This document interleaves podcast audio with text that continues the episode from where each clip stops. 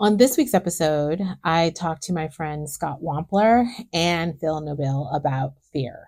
Feel in all the sense of the word, whether you are fearful about your future, fearful about the past, bringing itself to the present in some weird way, whether you're fearful about aging. We talk a lot about that.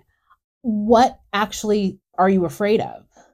There's just been a lot of, I think, you know, when you come to a point of your life when you get there and you realize that things, I don't think I would say haven't turned out the way I would want them to. I'm still in life, right? I'm still in the process of living and opportunity presents itself differently than I may have perceived it. Um, there always comes a little fear starting something. This is new for me. Being on camera, talking to you in this way, about a show that I created, that was a fear I unlocked. Um, the fear of failure, the fear of not getting started. I really have been thinking about it a lot and ongoing since the pandemic, since the shutdown, and then uh, leading into the ensuing pandemic. And I think for me, uh, my major malfunction was that I had spent so much time advancing into the future, future tripping, that I didn't really stop to consider the variables of many things.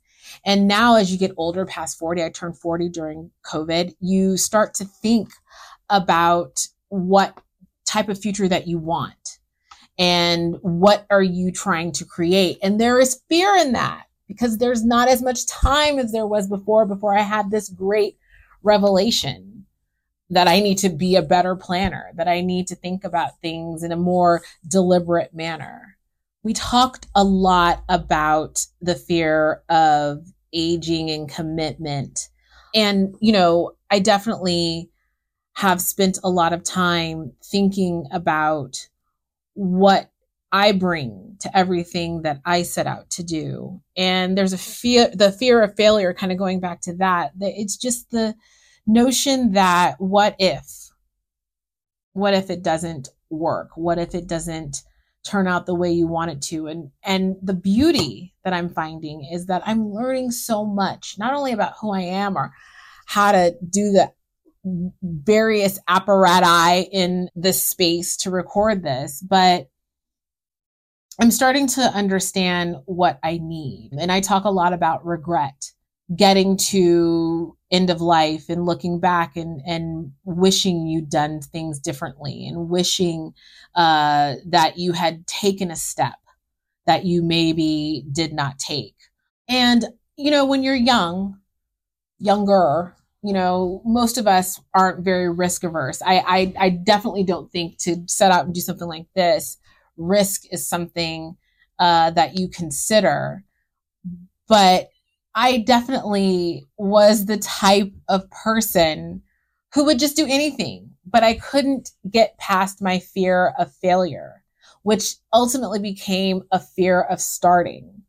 This entire show is about getting past that and really moving in a direction and in a space where me saying to a friend or whomever, I can do this, you will do this, I want to do this becomes an actuality. Like it actually becomes a real tangible thing. And I would have never been able to sort of use my mind to think about this before uh, the pandemic happened, before COVID. I would have never been able to sort of make that time for myself. And that's how I'm getting past the fear of regret. It's a very selfish concept to present a, a scenario where it's really all about you and then bring it to to the forefront when you've got so many responsibilities to other people in your life. But I want if you're like sitting out there thinking that you can't do something because this is stopping you, this is preventing you, I just really want you to put that out of your mind for a second because it is so important to just really, and I mean this, not as like some guru, I am not a guru, okay? I am a person who has so many ideas, more ideas than I probably can ever execute on. But I have stopped myself at every step of the way in a lot of situations because I was afraid. What people would say, what people would think, things I can't control. You know, there might be people listening that I don't want to listen.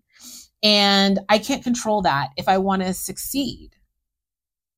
And I think that's how some of the, you know, most successful people are in the world is that they don't really couch fear into a lot of what they create and present and share with others. They just go out and do it. And I always look back at the things that I wanted to really be good at. I really wanted to be like an incredible blogger. And I could never get past like six, seven posts, maybe. Um, and they'd be really good pieces of content, but something would stop me, right? Either work or I lost interest in that cert- that subject or something brought me out of like this funk where I didn't have to just put everything on the page and I can work it through just living. And recently I found a blog spot that I used to write all the time and I was like, this is some good shit. You know, I was talking about like guys I was dating. I was talking about the nights I was having going clubbing. This was definitely in my 20s. And I was just sort of talking about my life here in Los Angeles. And it was something that was necessary for me at the time right? Like it absolutely made sense for me to talk about those things at that time. And it helped me sort of uh, deal with the fact that I wanted to write more. I wanted to write more prolifically, and I, I just didn't have either the role um, in my career or I didn't have um, the time commitment to sit down and like you know make this into like a book or a memoir. I also real realistically didn't have the the knowledge. Once you get to a certain age, age, yeah, the wisdom comes with the age, man. I think it's weird to think that I would now today, at the time, no, but now today, I think it would be weird to think that I could sit down and be this fount of wisdom and knowledge and give that to the world and expect them to digest it, take it, and eat it. I was also exposed to so many different people at that time who were being successful at it. And even those people are not the same people. This brings me to a perfect point I tried to watch Sex in the City recently, the reruns, and we're watching this now in the aftermath of two seasons of And Just Like That. And it doesn't hit the same. It simply doesn't hit the same because now we've been given like a finality of it. Maybe is that the right word? Um, we're seeing sort of like what's happened in that that space, right? We don't really know what happened between the second movie and then we get to this, right? And no one's filling in the gaps either, which is very well either, which is a whole other story and a whole up other episode. Actually, I don't think I'll ever dedicate an episode of this show to Just Like That. No offense, HBO Max or David Zaslav. But it's hard to really draw the parallels between the show, the show that I grew up watching and what it's become. And I feel bad about that. I feel bad about not enjoying the show that I love, that I watch. It's my comfort show. I would lay down, I would turn it on, you hear the bong. It's so exciting, you know, in that moment, those early years when it first became available on demand. And then, and, and you know, if you, maybe I'm old enough to have had the DVDs, all of them. But now I look back and it's like I can't have the same enjoyment in it. You know, I don't know if Michael Patrick King or Sarah Jessica Parker have any regret or animosity about the time and the reaction and the people and the, us as an audience, true blue audiences. But I was like, I don't think I'm a Carrie Bradshaw at all. In fact, I know I'm not a Carrie. I am definitely a Samantha and a probably a little bit of a Charlotte. Um, but I know that I want to not fear um, looking back and thinking I missed an opportunity to do something because I didn't actually have the gumption or the confidence to do that. And we talk a lot about that in this episode. I think this is, you know, one of those discussions where I really wanted to talk to to men about their fears. Um, because you don't really hear that. And unless it's like fear mongering, which you can get on any other show, you're welcome to be entertained by that. But I think just general fear and and what it looks like and what you're doing to combat it, I, I just found it to be an interesting topic for these two guys. So I'm stoked to have you listen to it. I can't wait uh, to hear your opinions about it because I want them. And you're listening to Tangent Island.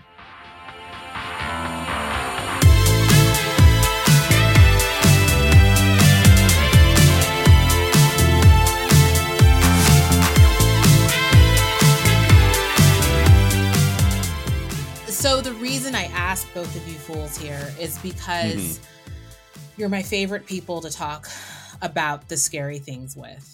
And uh, shit is scary out there. Mm-hmm. And, uh, you know, my biggest issue right now is that because this year has been so fucking chaotic and traumatic, I feel like I have no fear, which also is very scary because when you don't really have any fear, you're liable to do anything.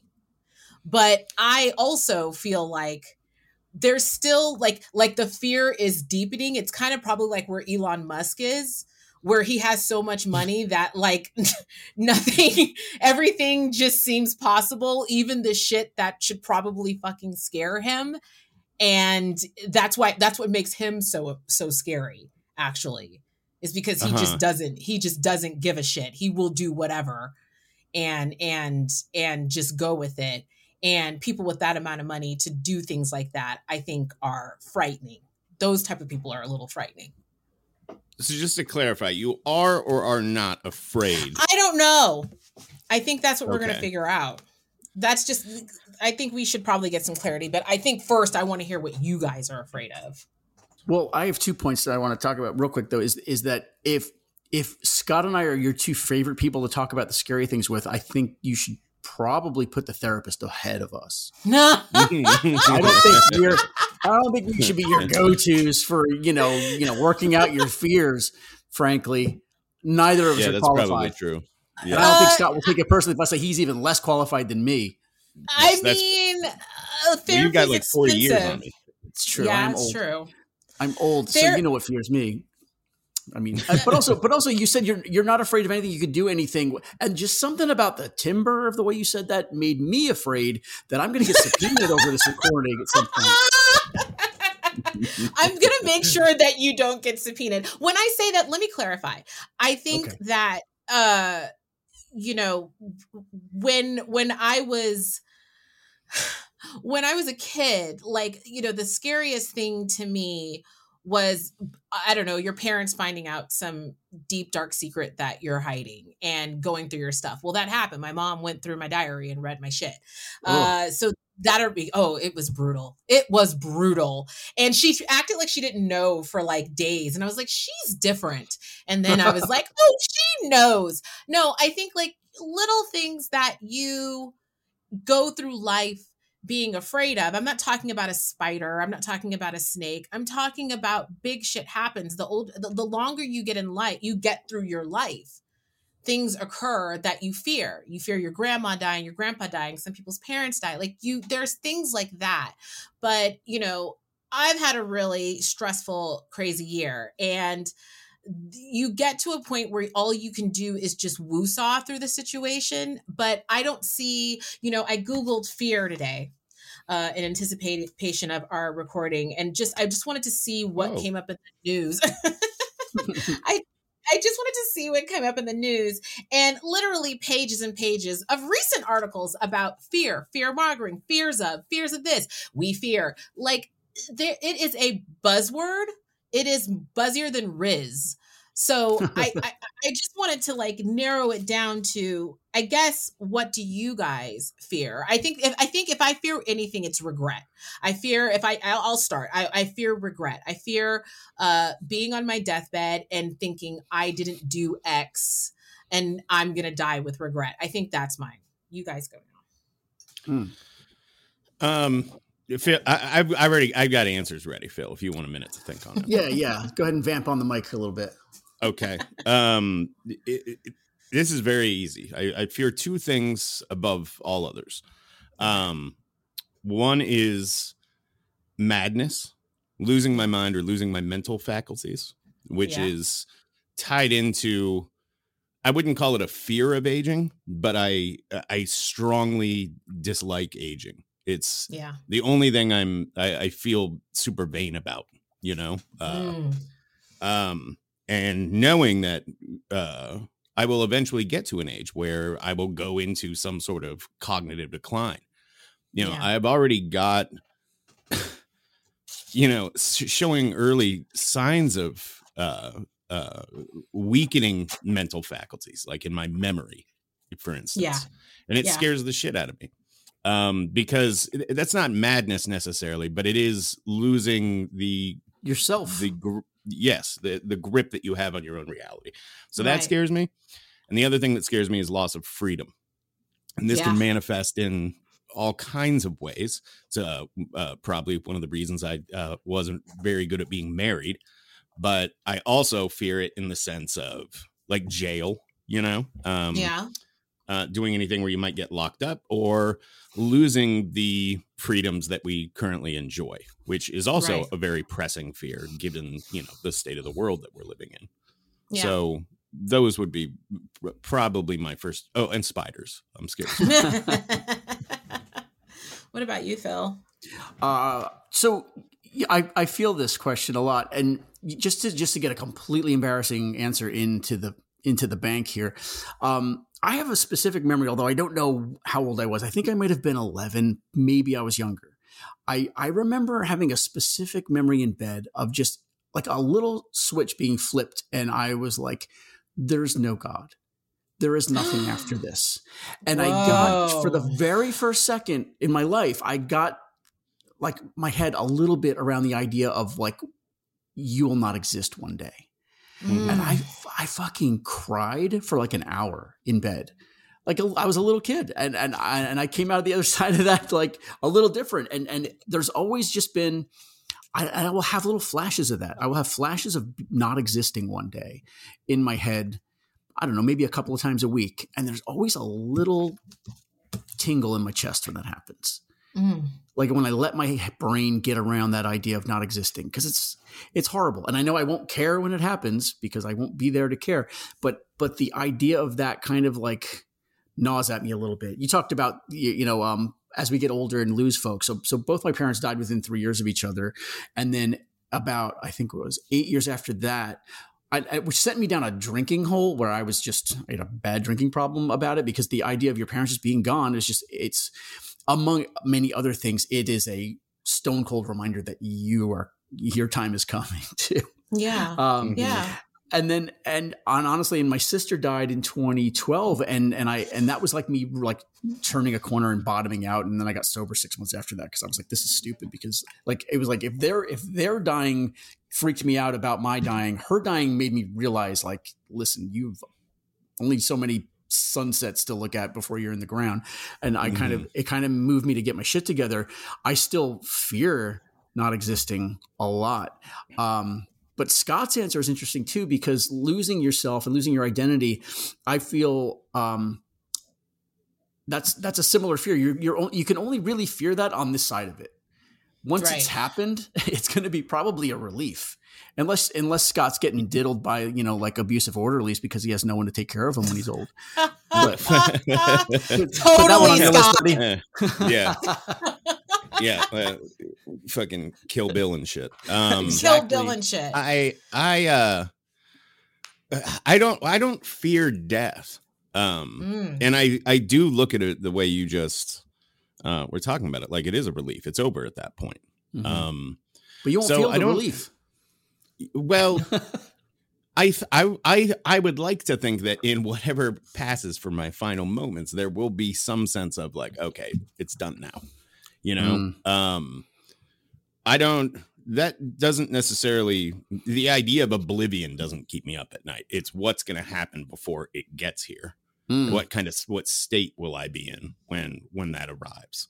And you know, you you've told me before you th- you think I have like a a death wish. It's really not. It has more to do with the fact that I feel almost compulsively inclined to um be like living at full tilt uh as, as often as possible because There's, Yeah. there's a word for that, but okay, yeah. yeah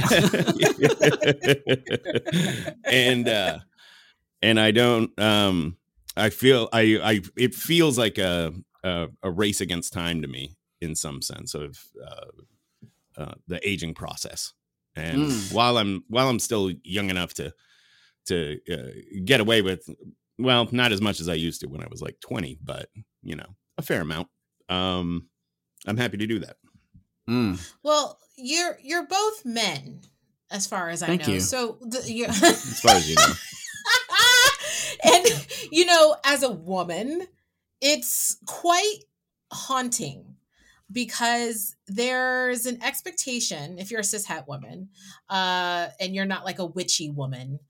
Um, you know, I, I consider myself somewhat witchy, but you know, the moment you get married, you are framed as domesticated. And Mhm, there yeah. a thing that they put on you and you I don't know about anybody else, but as soon as I got married, I was like, all right, I am set. I am good to go. I don't gotta worry about looking like X or Y or Z. He loves me completely, come wholly, like all that shit, right? But then you get to a certain layer of marriage where you've been through so much shit, you know, uh, uh, that you start going, whoa, whoa, whoa, whoa, whoa. I, not only uh, am I just with you, I'm also like folding into an identity that doesn't, I don't recognize at all. Yes I mean, yes yes. yes i know exactly what you mean You know what I mean, Scott. I mean, you pulled, you hit the eject button. I'm yeah still in the I'm still in the thick of this. Phil's married. Like I you know, I uh, my husband's in I- recovery. he fell off the wagon twice this year uh for justifiable reasons. It was that you, Phil? Sorry. Yeah. Well, I don't want to acknowledge the statement, uh, you know. But- yeah no it is it's it's it's his story to tell Mm-hmm. and that is one thing that i i promised um going into this new show that i would give him the platform to talk about it which we are planning to do and Mhm. you know but i but there you go i um, have spent so much time nurturing that aspect of my marriage where you kind of move into a caretaker position that you become the nurse Ratched. You become the overlord mm-hmm. the the watch guard. You you become all of these things and you forget that i'm a bitch that likes to go out to the club get turned AF and let the Word. day take me. And Yes. you're not allowed to do those things because you got to be home to, regardless of what state my husband in, and he is sober now, praise Jesus. But regardless of what state my home is in, you know, I was like trying to remember the Titan, i.e., myself in this relationship because I literally got that that that the regret fear metric that I, I mentioned earlier like that's when i was like if i keep if this keeps happening or if this doesn't get rectified and dealt with if i keep going in in this direction i'm going to become a bitter ass bitch. I'm going to look old. And that's when i started turbocharging like the facials and the lasers and the serums. I've got Mhm. shit from top to bottom in my closet. Anything you need i'm like a fucking cvs in my closet of beauty products. And it's become an, a minor obsession because i am so afraid of the day that someone is like damn she got old. And i know it's going to happen. I mean, it's it's not not going to happen. It's absolutely going to happen but at what age am i going to be ready for that? That's what i Mm. Do you feel old? uh yes. I definitely feel Yeah, like so this do I. aged me. Yeah yeah Uh, I, so you know, I, yeah go ahead I Yeah. mean, uh, like uh, what are you, you're worried about the perception Right. of of age from other people. Yeah, I, I guess I yeah I understand that. Yeah, I can understand that. Yeah, I mean, I the, the perception for a woman is that you know Yeah, double chin, the eyes, and you know like it's, it's all of that stuff. And I I I look at my photos obsessively for every part that I don't want to know is there, and then I take fifteen to get to the perfect one.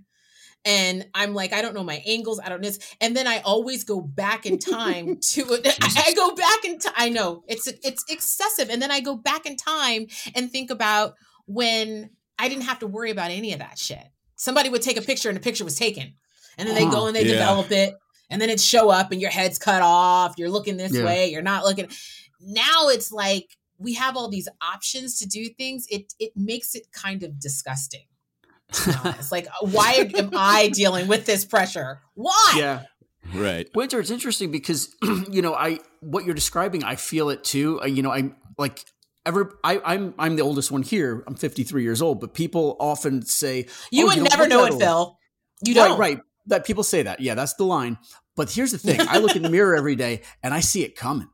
It's Mm. catching up. There's like there's a new gray hair every month.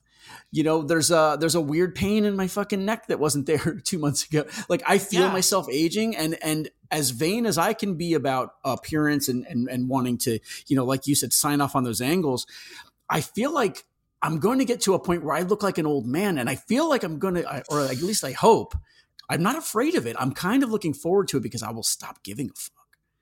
hmm Like I'm, I'm kind, I'm, I'm okay, like with looking my age in the next ten years because I think I will chill the fuck out about a lot of stuff in terms of like vanity and appearance. Does that make sense? like right That now, I makes still, sense. If- right now, if it I makes do, sense. do the that's right, like to, that's the good part about aging. Yeah, like because right now, if I if I put a little extra time in, maybe you don't see that my hair is starting to thin, or or you know, if I if I put a little extra time at the gym, you know, you won't, I won't be as jowly as I was uh, over last Christmas. But I know that there's a point where that's none of that's going to matter because the age is going to come, and I will stop caring so much. Um, Mhm. But the interesting commonality of these conversations is like the fear leading up to something and the peace that we're all expecting to happen on the other side of it. Yes. well, I mean, how could you not look at it that way? I mean, I Right. guess if I guess there are people that are like I'm. I don't. I don't. I, don't particularly know what your real uh, religious faith is, Winter. But no, I, um, I, I believe in God and I Uh-huh. believe in a higher power that is the God. But as far as like, did Cain and Abel grow to like 20 feet tall and beef it out Right. in the desert? And there was a talking lion at some point, and then No, that shit was true. Dinner. well, to the cut to the cut to the quick of it. Do you believe in heaven and hell? I believe that there is a heaven. I believe that there is some semblance. Uh, to me, hell is coming back here, worse than you had it the Uh-huh. last time. That's what my hell would be coming back, coming back, coming back as something so fucked up, like eh, you know everything everywhere all at once, like coming back as a rock in the desert, or coming back as like a gnat that lives like seven days. You know, Right. something just deep, like a fly that that that flies into a windshield. Can you imagine? You're just a fucking fly, and you fly into a like, like that's I. That makes me so upset. He had no idea. I don't think you have to worry about it. I don't Okay. think I don't think that's Okay. likely. Um, okay. But what I'm kind of getting at here is like the the idea of, of peace in death. Uh, it, it those two things uh, correlate to one another for me because I don't believe there is anything after this.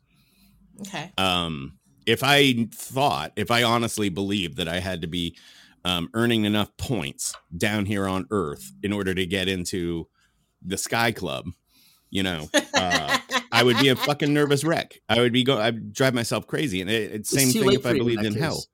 Yeah, like if I thought there was a bad place. I'd be living in fear all the fucking time. You Yeah. know, but oblivion, nothingness. Now, Ugh, that's a sexy hate it. idea. I No, I do it. you guys believe in ghosts? No. No. Okay. You don't I believe, believe in, in- spirits. I believe that there are locations where sometimes the collective grief and suffering in those locations like Gettysburg. Um, can sure or say uh you know like the long since decommissioned prison uh where they shot Shawshank Redemption.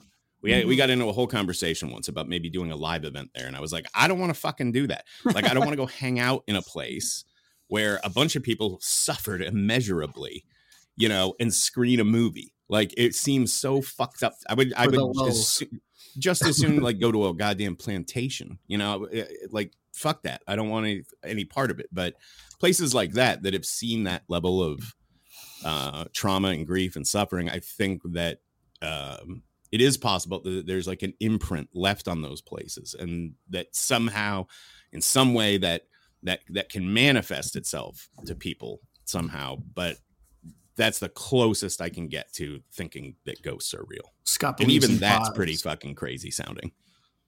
But see, this is the thing. I believe you asked me about heaven and hell. Uh, uh, while those things might be okay, subjective, I do think that there is a plane of existence where shit gets like skewed.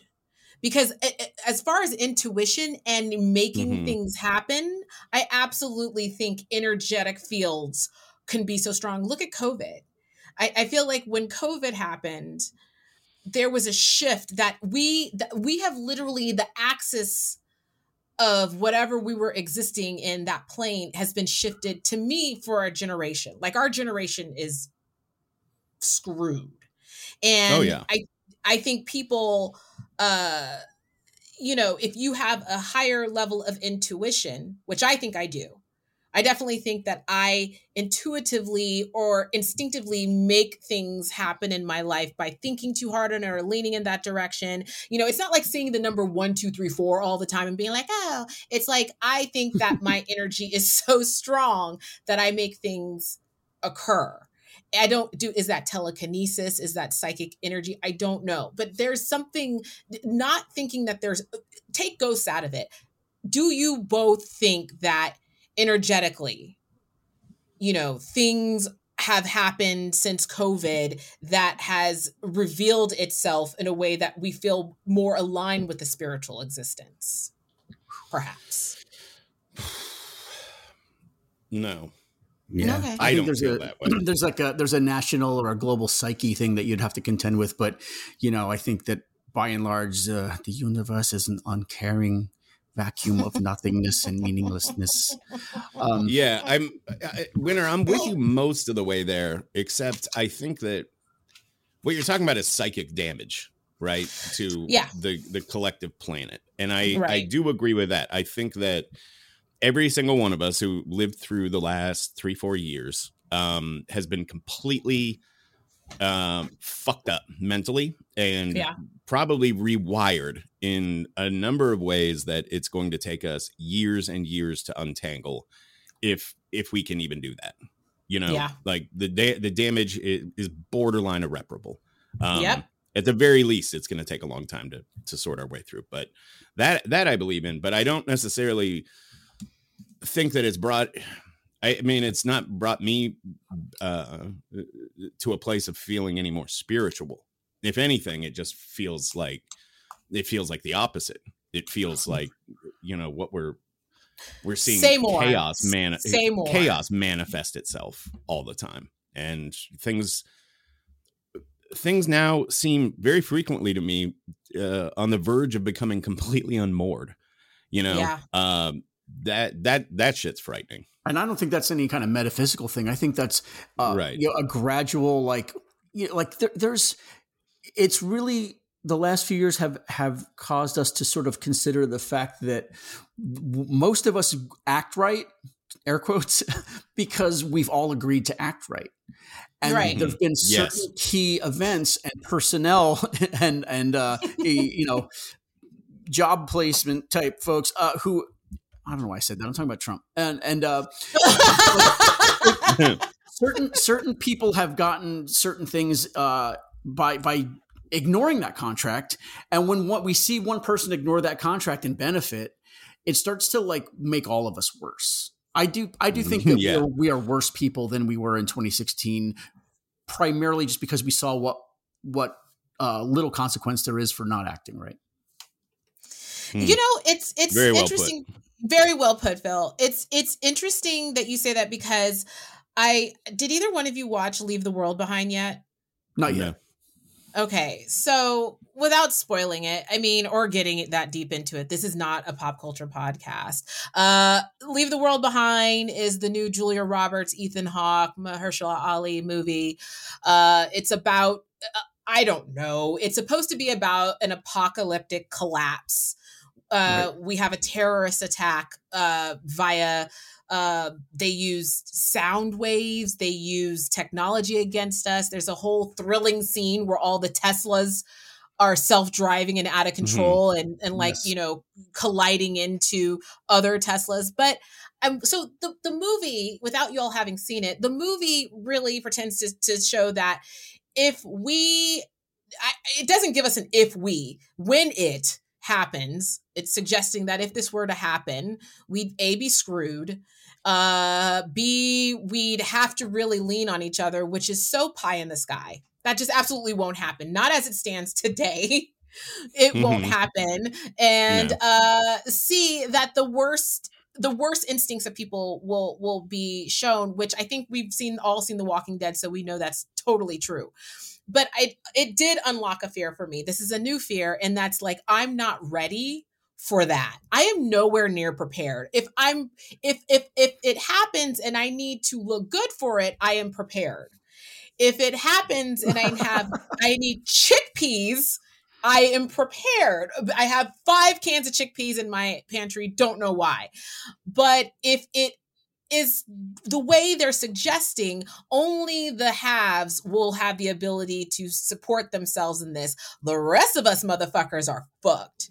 I mean, Mhm. we won't have any. And so, like, you know, when we're talking about this metaphysical maybe shift, but like just the psychological shift post pandemic, how are we supposed to fucking protect ourselves in this shit? I don't, I know you guys don't have the answers, but I'm talking it through because uh, that's what I want to talk it through. You two are the ones that want to talk it through. How are we supposed to, how are you supposed to enjoy your fucking life if you know that at any moment Kim Jong Un is going to be like, well, maybe this, and then you know, and it and and that's the end of it. I I just that is something that just sits doesn't sit right with me, and there's no control over it, and we're it's scary. Mm.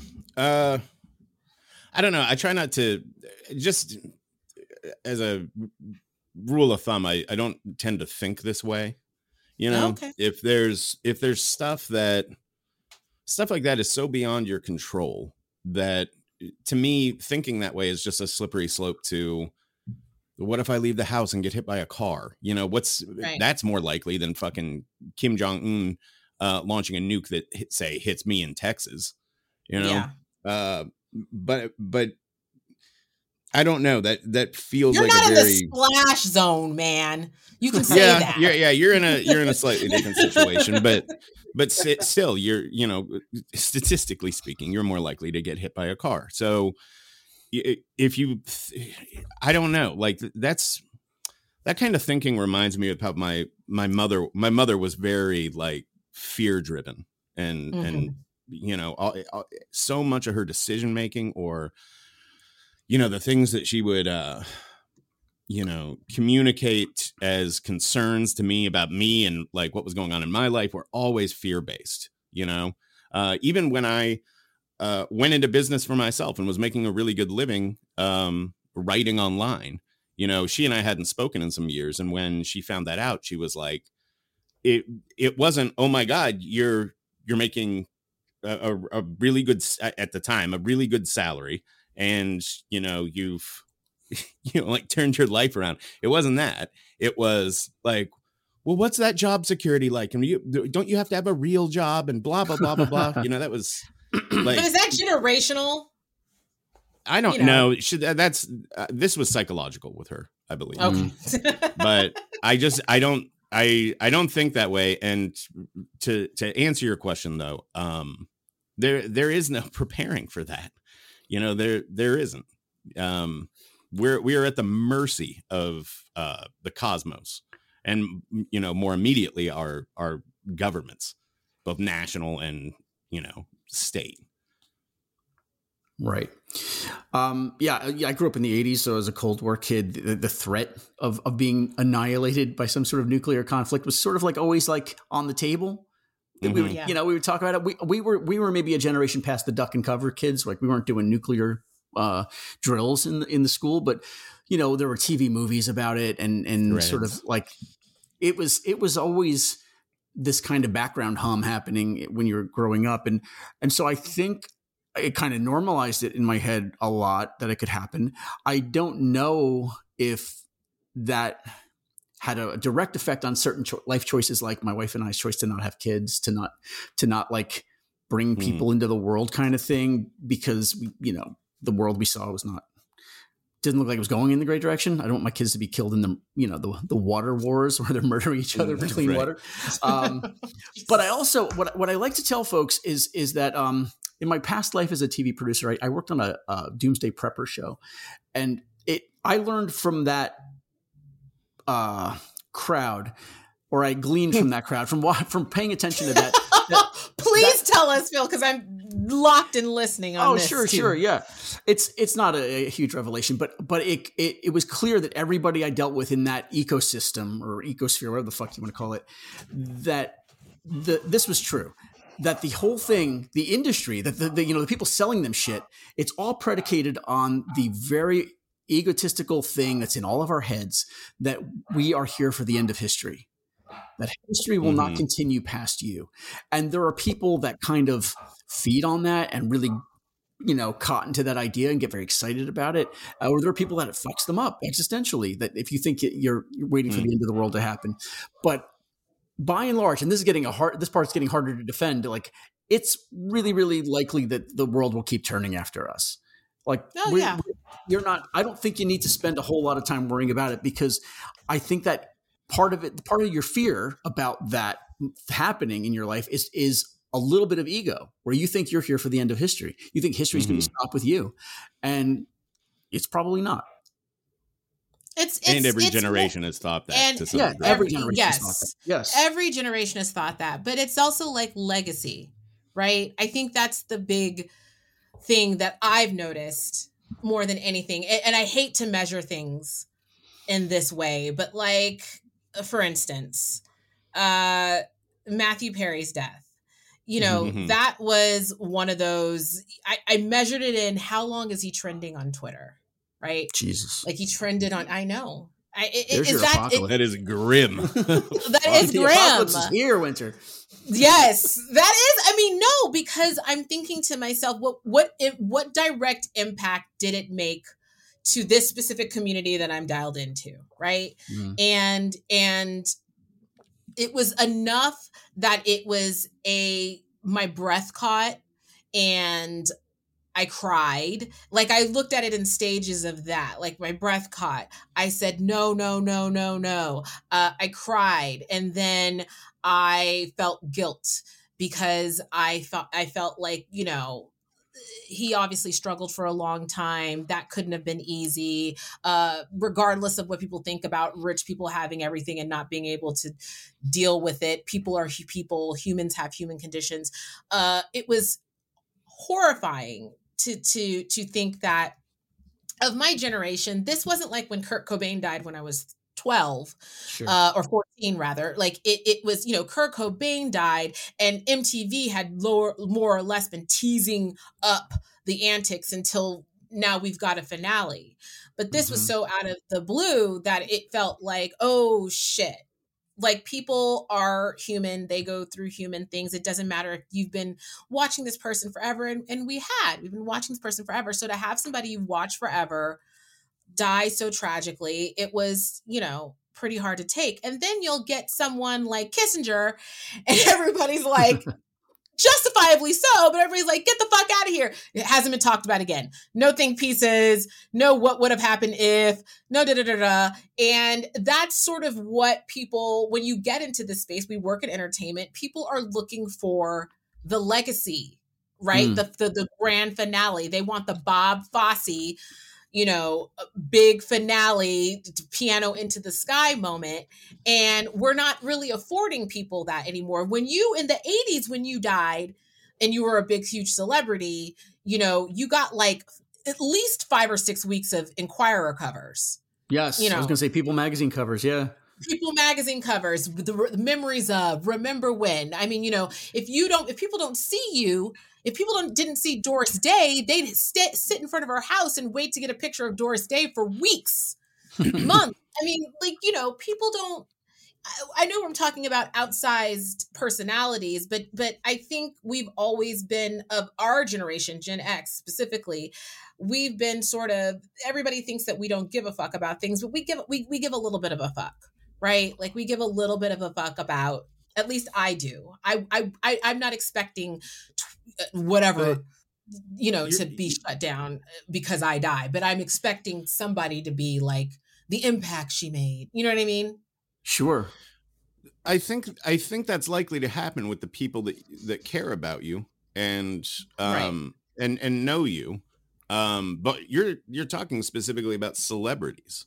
You know, of course, right you're not going to trend on Twitter for a week after you die. None of us are. You don't know, you know? that. And you don't know that. well, what it depends on how what, you die, I suppose. If you've if, if died I, in a very die, hilarious way.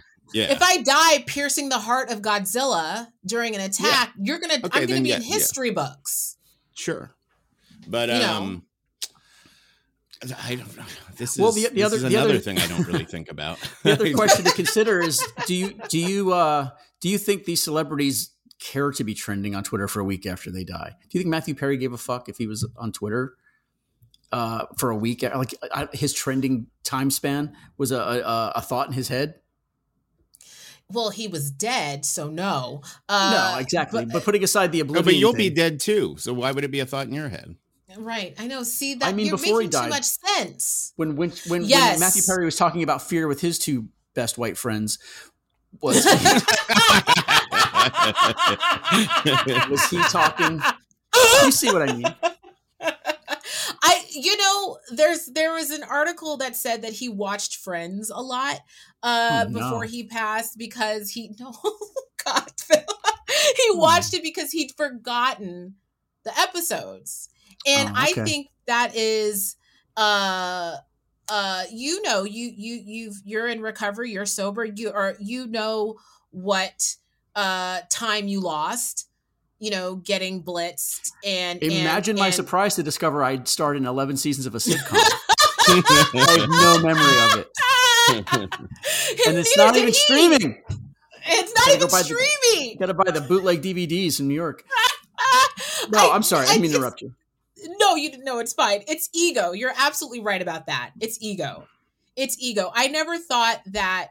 I really tried not to lead with ego. I think that's part of the work I do in therapy is that I don't want to make it seem like I'm more important than anyone else. But in my little fiefdom that I've created, my little empire, I feel like I'm pretty important. I feel like, you know, how many people are going to be at my funeral? I, I and and and yeah. That, you know, that thing, that sort of thing. It's it's also possible that you probably spend more time thinking about this than say I might or Phil might because of the line of work you're in. Yes. No? You know, no, like it's you're right this this this sort of thing doesn't occur to me in a way that it makes sense that it would occur to you i think it's true. It, it's true.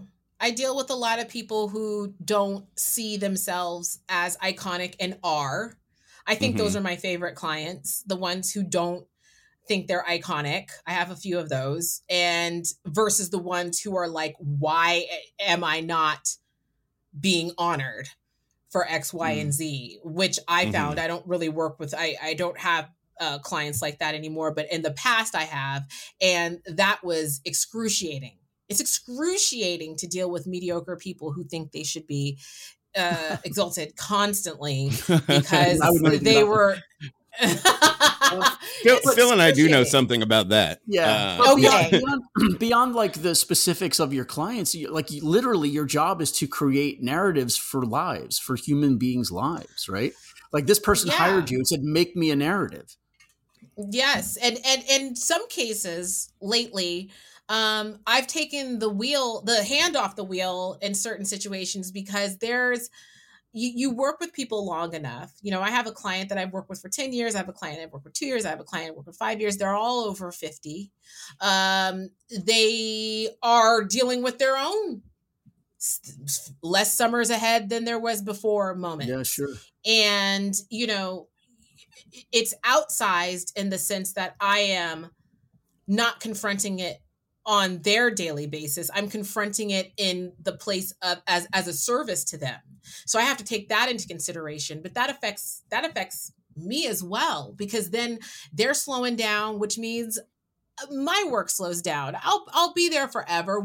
I will have something to do but it's it's made me stop and really catapulted my desire to get in front and start this show um because I don't want to get to, uh, we go back to regret there. That's the tangent island, you guys. You see that? You see how I did that? Hey. Mm. Yeah, I just want to just just just just just an applause for the how I Well brought done, that's well the done. the thank you. That's the the the crux and the thesis of Tangent Island. I brought it back. It's the regret, right? I don't want to have regret. I don't want to get to a point in my life where it's too late to do things. At 43, gonna be 44 in 2024, I go and I say, what is it that I actually really want to be doing on a day to day basis? It's talking to my buddies like I'm doing right now. And it's defining my life outside of this narrative that I spend all day creating for people. It's Mhm. a lot of work doing that. People can shit on it all they want, but it's a lot of fucking work to try to help someone. And then, you know, they get things that you would love to have nominations, uh big you know overall deals. You know i'm not jealous. I'm not an envious person at all but i would like to work towards that myself. And they don't even think that much about it. They're Mm. like okay. You know th- it doesn't give them the same thrill. You know what i mean? And i'm like Yeah. i don't want to be like that. I want to be stoked. And i also can see as you get older how things just don't get you stoked anymore. You know? It's, it's Well, little things that get you stoked Yeah, and particularly if you're operating at that level, you know, Right. the the reaction to things is going to be a little more muted, I would imagine, than you know if some insane development deal dropped in one of our laps. yeah, I'd be I'd, I'd be thrilled. And knowing Yeah, what course. was to come and knowing how uh, arduous and obnoxious it's going to be dealing with Hollywood people on the deeper level in that sense. But yeah, no, it's it's like the way the world is acting right now. And spending so much time during covid having to sit with that in your face ice trucks of, of corpses uh people dying from a, a, a just a really bad cold a virus. Like you're sitting there and absorbing that much death. I was i came out of the pandemic like raring to go. And Mhm. life had literally around me people there are people who have are there people in your lives that just have not recovered since this Um, I don't. I don't think I know anyone that's. I mean, I know people that are still kind of wonky over it, yeah but I don't know anyone that's just been like legitimately shattered by it and is now a different person. phil Um, it, yeah, I was just absorbing Scott's uh, metrics there. um, I think I think yeah, I'm on the same boat as him, but but at the same time, I don't think it has to have had the the far end of Scott's uh, yardstick there in terms of uh, shattering a life. Like I know people that are fundamentally different now in how Yeah. they approach their day to day, in how they get their groceries, in how they choose where they're going to. Be. I would consider that the far end of the stick. If you're a, completely different person and behaving, you know, in a, a different manner than you did before all this, I would consider that a complete reversal. Shattering might be the wrong word, right but right. Right yeah i hear you um yeah i think that that's that we'll, we'll be we'll be 10 years digging out of this. And some of us won't be alive in 10 years. So, right. you know how much time do you want to devote to, to like trying to fix that? You know all you can do is is decide how you want to move forward on this stuff. And and i think you know you talked about your clients and and how it sounds like what they were missing the word i kept thinking of when you were saying that was gratitude i think that like i've come out of this pandemic with a a, an increased sense of gratitude for everything I have. And I think part of it is because I've gotten, you know, with the job that I have that came so, you know, uh, comparatively late in life that I don't take the cool shit for granted. That I, Yeah. I'm kind of like, I show There up every day going, well, this is pretty wild. This is crazy. It's crazy that I'm talking to this person or that I'm texting this person. And, um, so, but if someone's been handed that shit for 20, 30 years, uh, just to use your example of like a development deal, they, they might also have the wisdom to know that maybe nothing's coming out of that. You know, maybe it's maybe it's another dead end. Maybe it's their Mhm. 15th dead end in their career of of feeling unfulfilled, you know, compared to what they really want to be doing. I always think about Mhm. like Elvis Presley was the biggest pop star in the world. He just all he wanted to be was Marlon Brando. He just wanted to be a fucking movie star. He was ready to like leave music behind and be a movie star, and he sucked at that. I mean, he made a bunch of shitty movies and he made money, but like you can have the greatest gift in the world as as your like birthright that you're just there, and and it's not what you not what you want to be doing. It's I don't know. People are uh, fussy and fickle, and uh, and they tend to not appreciate what they have. I mean, when I was a kid, I would sit in my bedroom, I'm talking about like four or five, and just record myself talking on my tape deck. You've done it. You're here. Yeah, and that's what I'm and that's what I'm appreciating. And I was the kid who would make funny videos of myself on the video camera, and now Mhm. that's what kids do all day long. I always say Right. if TikTok was around when I was a kid, I would have been excellent at this. But it, it, the thing that I appreciate the moist, the moist, the moist, I The appreciate moist. the Moist. moist, the moist, the moist is uh is that we have agency and the gratitude thing, Phil, is so big in me right now. I'm Mm. I'm so grateful. I mean, this was one of the most grateful Thanksgivings where I didn't care what happened. I was grateful to have the people in my life, my my husband, my parents, Mhm. my sister. I was so grateful because of everything. My parents have never had COVID. My Mm. sister has done tremendous. My husband is alive. Like there is uh gratitude in in in every single day i wake up and draw a breath that is the big thing for me that's why i use that to sort of push the fear down you Mm. know Mm. And, you know the other thing you just said about if you'd be great at TikTok. I think if you were born in the TikTok generation, you'd be a drop in an ocean. I think that that you had that spark and that impulse before the technology was there. I feel that so many with so many of my my peers and people that grew up before the internet that you know they talked about how they feel like they missed certain technological opportunities, but I think it made you uniquely suited to capitalize on it when it got here. Do you know what I Mhm. mean? yeah You were- Mhm. Yeah. you you had a leg up. Totally you're absolutely right you're absolutely right there's there's no way even 10 years ago i would have had the aptitude to do this today it all Mhm. came through just experience and and and drive i mean you know it, it's interesting that i can get on sit down here and turn this on and talk to you both and you both are getting what i'm saying um and i don't think i would have gotten here without uh, also fostering relationships i love you guys I think you're both super incredibly smart people and have a lot of great insight on things. And, you know, that's where the technology has helped me. It's brought me closer to people that I wouldn't have never, I wouldn't have met you guys out here, not That's this true. way. I do love that. You I love I love how I've gotten thanks to technology and the internet gotten to be connected to like my people. Took me a Yeah. long time to find my people, and and Yeah. that we're able to find them now. Like if this happened when I was twenty, who, who fucking like I don't know. Even like Scott, if Scott got handed like podcast technology when he was nineteen, like I think he I wouldn't have a career. I'd Yeah. be dead, dead in the water immediately. He would have shot a Be, shot. be canceled fifteen hundred times Yes. over by now. I mean, I'm, and I don't believe in any synchronicity and spiritual serendipity or any of that shit. But like, it's just I feel fucking lucky. I do Oh, too. yeah. Oh yeah. Oh yeah. Very I lucky. listened very lucky. I listened to a, a tape of myself hosting a radio show the night that Princess Diana died. And I sounded like a fool. I was 17 years old. I want to hear this.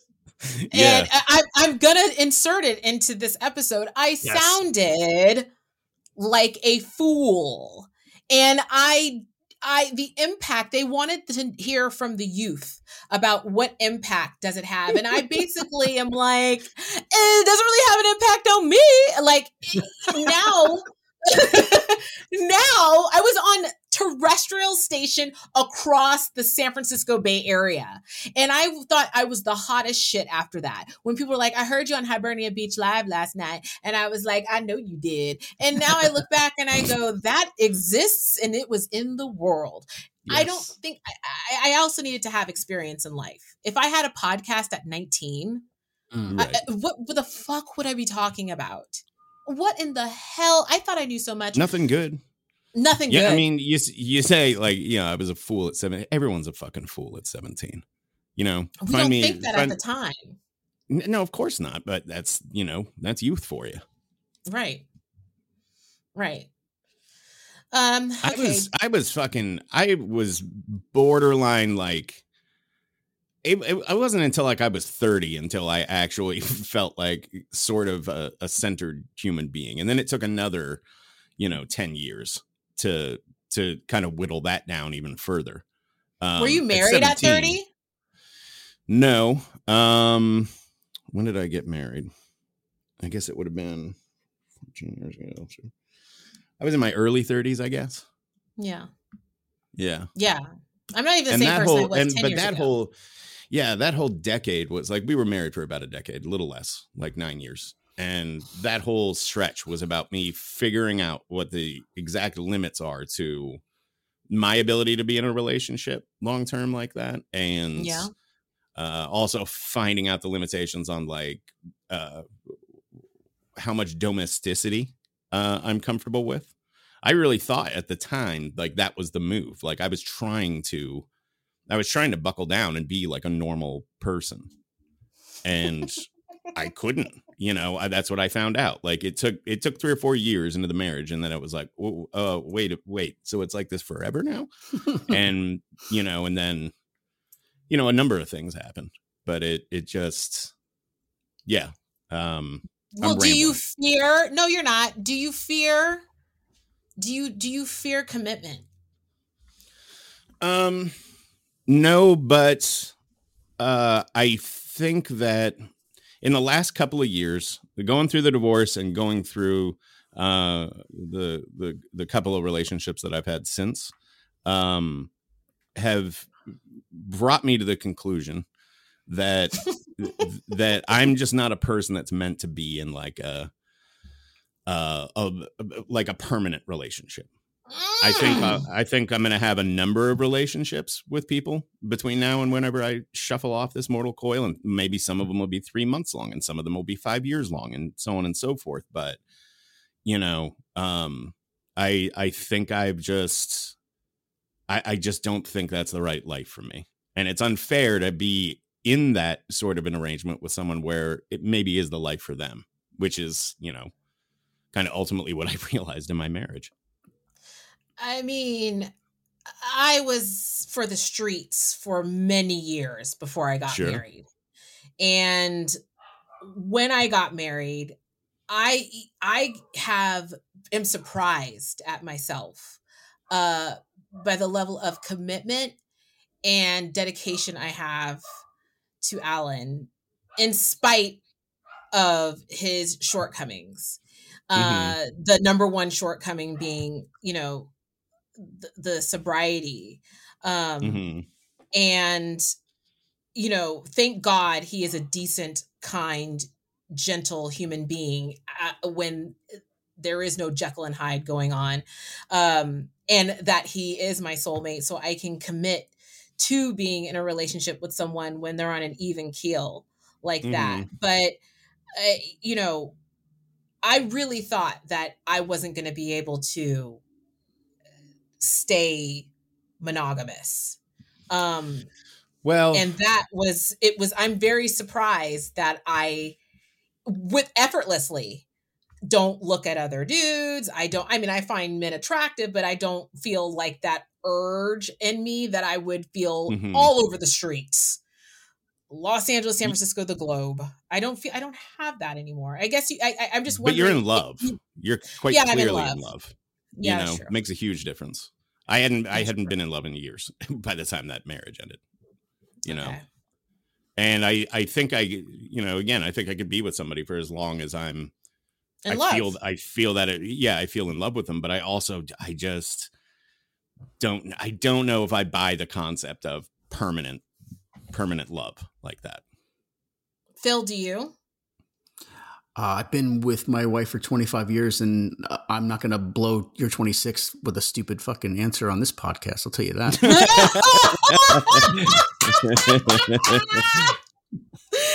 uh, what I have No. been a no. Um, what I will say is that you know, uh, I mean, I'm hearing all, everything you're saying about your relationships and the challenges, and like, frankly, I am the Alan in my relationship, and it's only Yeah. through Amanda's endless, bottomless well of patience with me that we are still married. Um, because I, was horrible for a lot of years when I was drinking a lot. It was I wasn't abusive. I mean, I was I was just impossible to be around and to be with. I you Mhm. know, um, and I would have left me.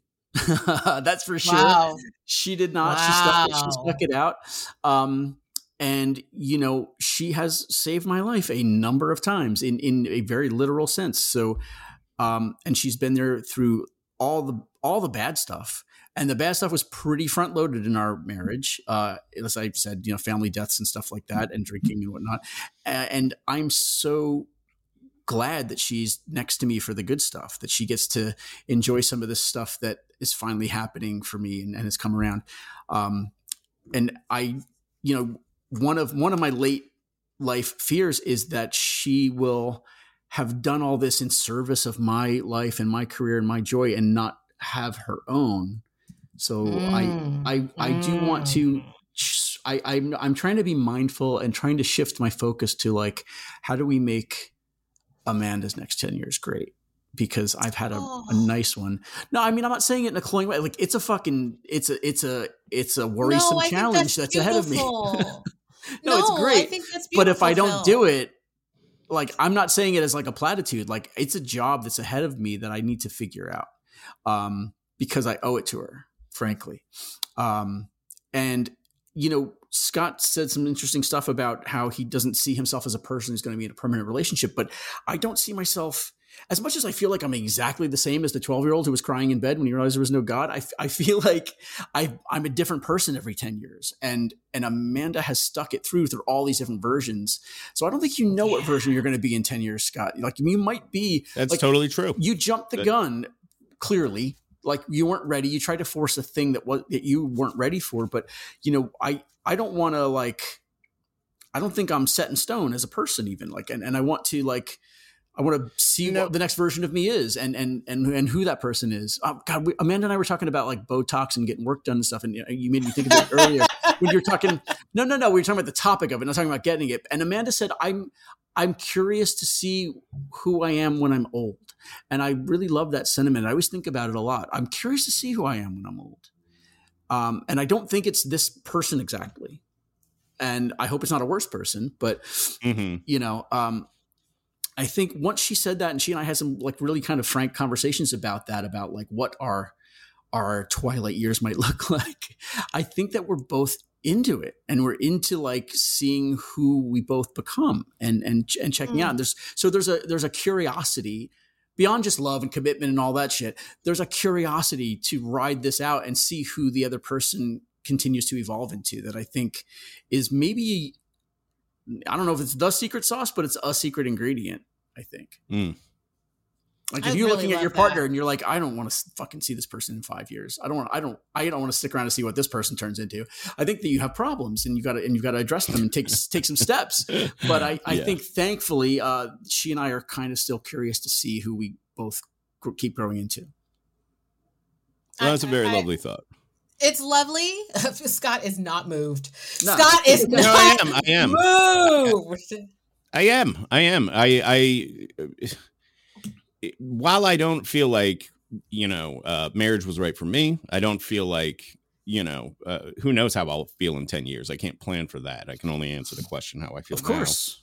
Now. Um, Of course, of course. but you know of course like i would prefer you know uh uh not to feel that way i think i'm just i've just made my peace with it and i've only made my peace with that like somewhat recently like it was- you know while i was up in idaho living with uh with becca I had nothing but to, uh, nothing to do up there but sit and think about think about stuff like this. And um and you were like, I'm alone and this feels correct.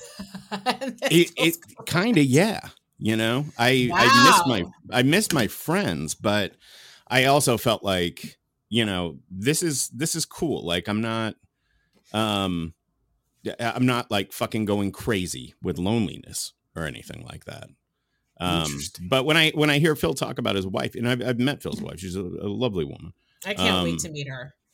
Uh, Say when you know they they have an awesome relationship. Of course, like I might not feel like that's the right lifestyle for me to be in right now, but I can look at that and and respect the hell out of it because you know it's a happy relationship. Well, I'll, I'll say this: you said you you were married for a decade. I, we we weren't who we are as a couple ten years ago or 10 years mm-hmm. into our relationship um, there was a lot of trial and error and back and forth and and and um and like i said patience like mm-hmm. and and putting in some work but like if if it felt like something not worth staying in i'd like to think that i wouldn't and i'd like right. to think that she wouldn't um but at this point like it's somebody that's been next to me for 25 years. There's such a a, a comfort and an effortless and a and a correct feeling to being together that it's not complacency because we have to have to show up for each other every day and not you know not just unload our worst versions of ourselves on each other just because we're sharing a roof um, but you know it's the person on the planet that i want to invest my time in and scott yeah mm-hmm. and scott yes. and scott honestly. you're phil you like nailed that shit it seems cool. wild to a person, maybe, I don't know, the closest confidant I would share, one of my best girlfriends, is vehemently against, uh, you know, t- tolerating this shit. You know, she mm-hmm. doesn't like it. But what I try to get her to understand is that I was a young woman who I didn't necessarily need love. I didn't know what I needed. Um, and I didn't give myself fully to anyone on purpose. I withheld myself, but not my body, uh, to a lot of people that were either gonna be great guys or I knew weren't great guys. Mm-hmm. And mm-hmm. when I finally met him, Alan, and I knew that that love was true and it wasn't a love that was built on codependency, it was a, a love that he actually feared of because of how strong it was because he knew that he was working so hard to prevent this you know the the disease from overpowering and and screwing everything up um that i was like you know i have to i have to learn compassion my mother mm-hmm. taught me compassion, and I never was a compassionate person until this marriage. I didn't give a shit what anybody did or how it affected them or what was going to be the outcome. I was only worried about me. And now that doesn't happen, specifically in relationships like these. It's, you know, I had to learn to be patient, which I didn't have before. I had to learn to be compassionate and considerate. And I also had to, I'm now in this phase coming out of this this this situation that occurred this year i'm coming like i also have to remain independent maybe that's the al al-anon talking uh but i also have to like take care of myself and mm. i had mm-hmm. forgotten to take care of myself too um and i think all of that is so much a part of love you know if i didn't mm-hmm. love him uh if i wasn't in love with him yeah i would have been up out of here but mm-hmm, there's a sure. potential that I've seen before in him uh, that I know is is he's exhibiting its possibilities, you know, as we speak, um, because he's done it before, and I know that there is a commitment, and that is so sexy to me when someone commits to doing the right thing instead of being like i'm not gonna just i'm just gonna half-ass this i think that's great um and I think that's, you know, my fears about it happening again lessened by the day because somebody is showing me, not just telling me. And that in a world like this, being shown effort is says a lot versus being told effort. So that's Sure. you know, I have a lot of sympathy and empathy uh, for your wife, Phil, because I, I maybe not exactly the same situation, but she is, you know, she's one of those women who probably heard a lot of this and that and that and that and down, down, down, and she was like, you know what, I'm going to stick to what I know about my man. Mhm. And I think that's very lovely what you said about her. She should she should be very consider herself very lucky to hear something like that. That's a beautiful sentiment. Well, don't you tell her. Literally texting her right now. Um I I loved this conversation. I guess my final my my Jerry's final thought is that fear is subjective. Uh fear can be unfounded and fears can subside. I really really feel like we did some good work here today, guys. I I, I just want to thank you both. Oh, well, thank you for having me. Yeah. Is uh, Uh, am I going to get a bill for this? Yes, I was just going to follow up and say that the copay um, structure uh, is is is described in the literature that you'll be receiving after Damn this it. show. So ma- please read the fine print. We don't Uh, I super can't bill. read. Thank you, guys. Thank you. Thank you.